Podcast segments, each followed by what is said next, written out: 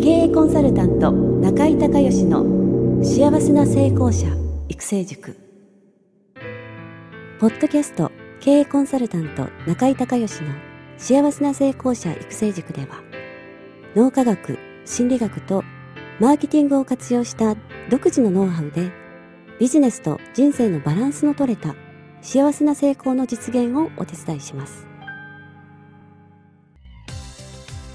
この番組は経営コンサルタントであり幸せな成功者育成塾塾長の中井孝義がお届けします。皆さんこんにちは。中井孝義です。この番組では私がこれまでに800人以上の経営者の経営相談人生相談に答えてきた中で確実に成果を上げたビジネスと人生のバランスの取れた幸せな成功を実現するためのノウハウをベースにしてリスナーの皆さんや塾生の皆さんからの質問に私のオフィスやスタジオセミナー会場などから直接お答えします。リスナーの皆さんこんにちは。経営コンサルタントの中井隆義です。今日はですね、えー、長野県の立科に、えー、あります、えー、私の別荘でですね、えー、経営理念策定セミナーというのを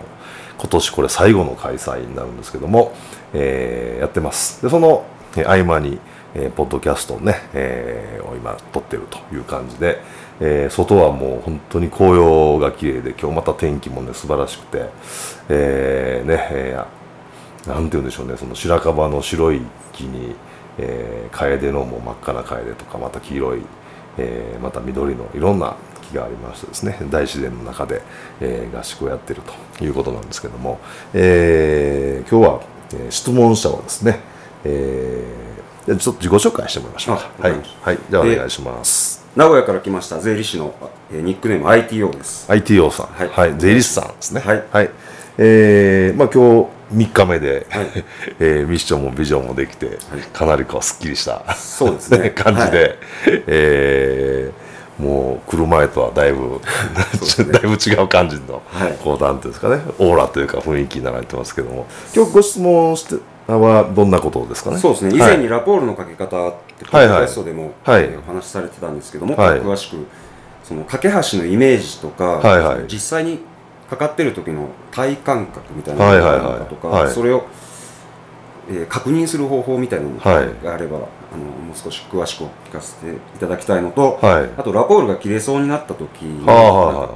シグナルみたいなのがあるのかっていう、あのはい、ところを教えていただければと思います。はい、わかりました。ありがとうございます。あの以前にね、この番組でもそのラポールのかけ方、ラポールっていうのはまあ心の、えー、架け橋ね、自分とそのえ相手の人がですね、えー、まあ、つながってるっていうようなイメージで、えー、そのラポールっていうのを、まあ、まあ、特にセールスの方なんかねそうだと思いますけどもまずお客さんとラポールを取るってことから、えー、始めていかないと、えなかなか、えー、まあ、セールス商談も進んでいかないということなんですけどもじゃあちょっと復習でまずそのラポールのかけ方っていうところから、えー、説明していきますけども、あのー、これはねいろんな方法があっていろんな人がいろんなこと言われてるので、あのどれが正しいっていうのはなくて自分の中でそのラポールが築けてるなっていうその架け橋が相手の方と取れてるなっていうのが感覚的に、え思えればもう基本的にはもうそれで OK です。でね、えー、僕がやってるのは自分の胸から、まあ、相手の人が例えば、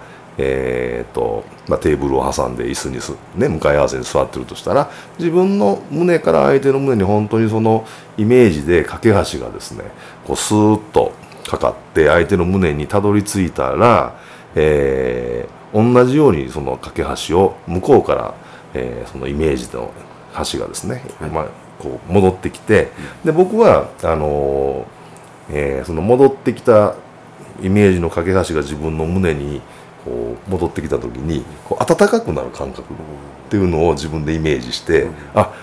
あの相手とこうつながったなっていうのを自分でも意識的にイメージするようにしてるんで、うん、あの本当にもう行ってきて温まってもうラポール取れてるなみたいな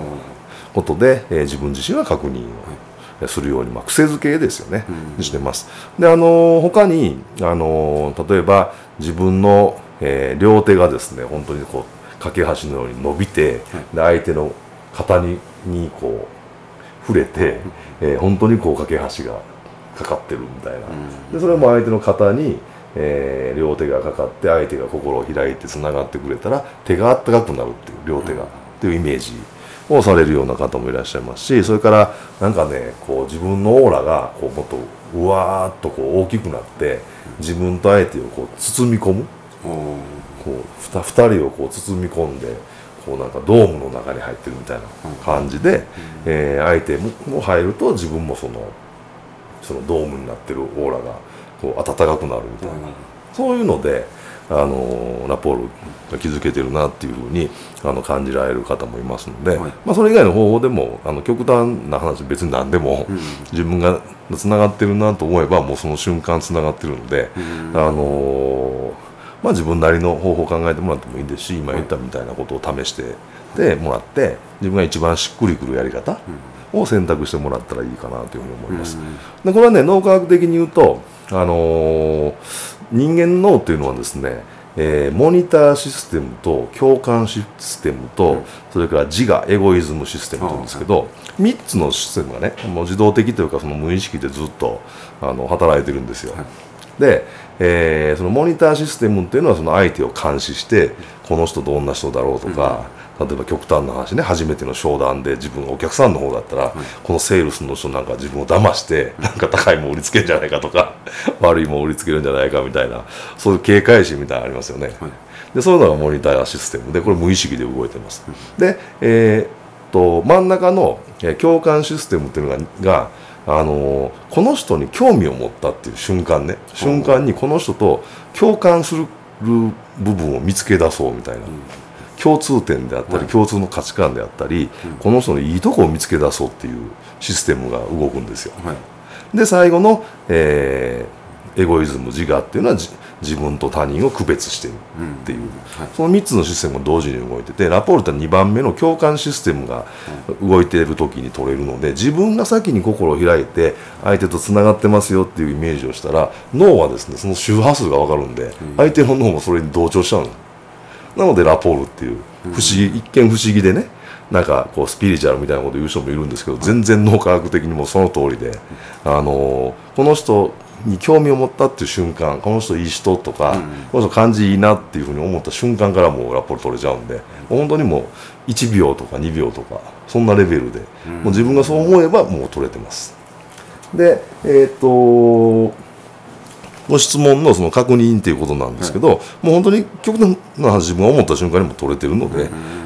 で確認のために僕はその、えー、温かくなる、はい、相手のからの架け橋が帰ってきた時に胸が一瞬わっと温かくなるっていうイメージを自分でもするようにしてるんで、あのそれを確認というよりまあその一つの儀式みたいな形でこれで大丈夫だって自分が思える儀式みたいなねイメージで一つやられておくといいと思います。それからねナポール切れそうになった時のシグナルっていうのね、あのー、例えばですねその話がそのセールスをしてて面白くないとか、はい、あのもしくはその聞きたいことじゃないみたいな時に人間っても無意識にやっぱりね、うん、出ちゃいますから、はい、やっぱり腕組んだりとか、うん、ちょっと背中の毛をずらしたりとか、うん、あと時計見たりとかねなんかそういう、あのー、要はラポールがそう切れかけてるっていう状態の時はやっぱりそういうふうな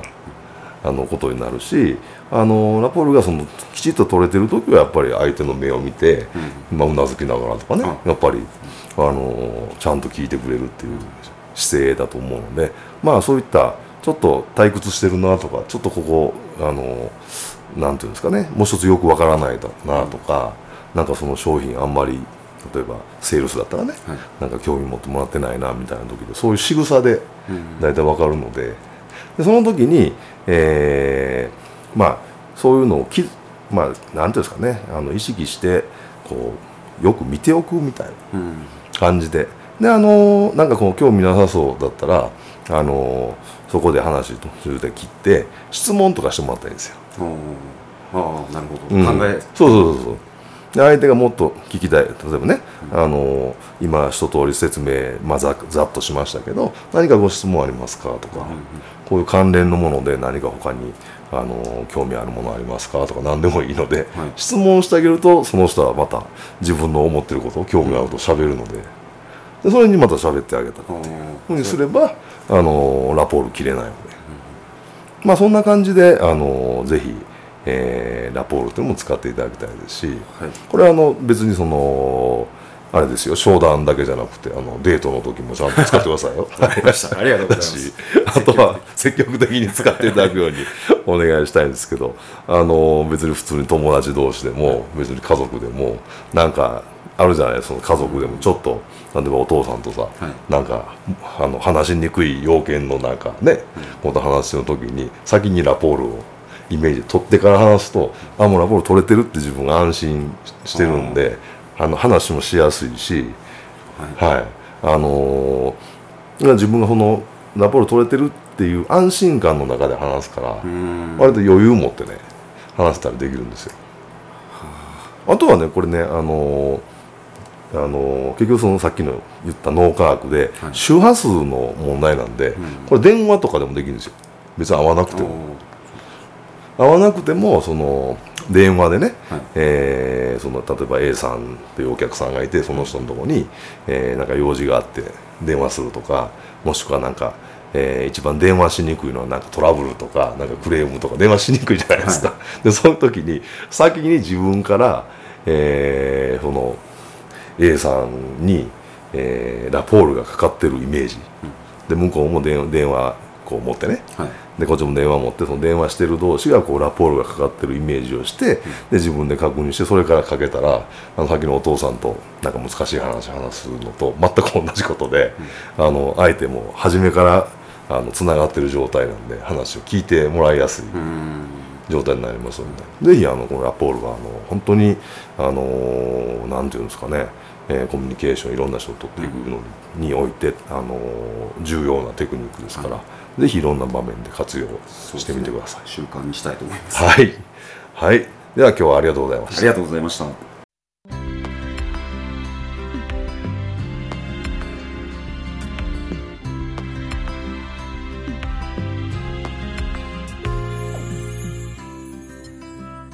今回の番組はいかがだったでしょうか？あなた自身のビジネスと人生のバランスの取れた幸せな成功のための気づきがあれば幸いです。なお、番組では、リスナーの皆さんからの中井隆義へのビジネスや経営に関する質問を募集しています。質問は、ホームページの受付フォームからお願いいたします。また、全国各地から約400名の塾生が通う幸せな成功者育成塾に関する情報は